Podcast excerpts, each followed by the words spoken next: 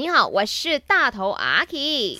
每个星期一和三为你送上最新一集的《麦翻转 Kiki》。今天我们要聊的话题是，你有没有遇过呢？那一些可能说很爱画大饼啦，给你创造美好未来的另一半或者是前任。其实我现在呢，很随机的就有看到 studio 外面有一个人把给抓进来了，我不知道说他是经常画大饼的那个嘞，还是给人家画大饼的。我正想讲，呃我应该是画大饼那个吧？没有啦。哎，来 Hello，大家好，温雅，是我是 Kristen 温阳，我不是那种会在感情当中画大饼的人，我是现实派的，就是哦 OK 我会我做到我才会讲啊哈呃啊，我是这种类型的人。对，所以对于你现况来讲的话，你有什么特别的计划是没有跟另一半讲，但是你在默默的进行当中的吗？哦，没有啊，我就现在就是处于一个呃等待哦，等待什么？等待等待机遇钱掉下来。机遇，你知道吗？ 就是有的时候不要想那么多啦，有时候就平常心面对就啊好啦。画什么大饼啦？画大饼现在讲什么？就是那种买车买房这样子。对。啊，对啊。可是现在马来西亚人应该还好吧？对于买车买房，我还看是到会外有国很的多人觉得说，还是要有车有房握在手比较稳可是那个是结婚嘛，这个嗯如果是在一起，纯粹在一起的话，我觉得倒还好。啊、那你谈恋爱的时候，会不会跟你的另一半说、b a b y 我会买这个名牌包包给你，或者是我会买一些首饰给你，你等我一下，你等我一下，等我赚到存存够钱了，我一定会送给你。我我不会承诺我一定要买给他，但是就是可能如果节日这样子的话，可能就会买。然后我觉得说，与其讲我设定目标给自己，嗯哼我觉得说是要两个人共同努力，就是我们一起设定一个目标，比如说，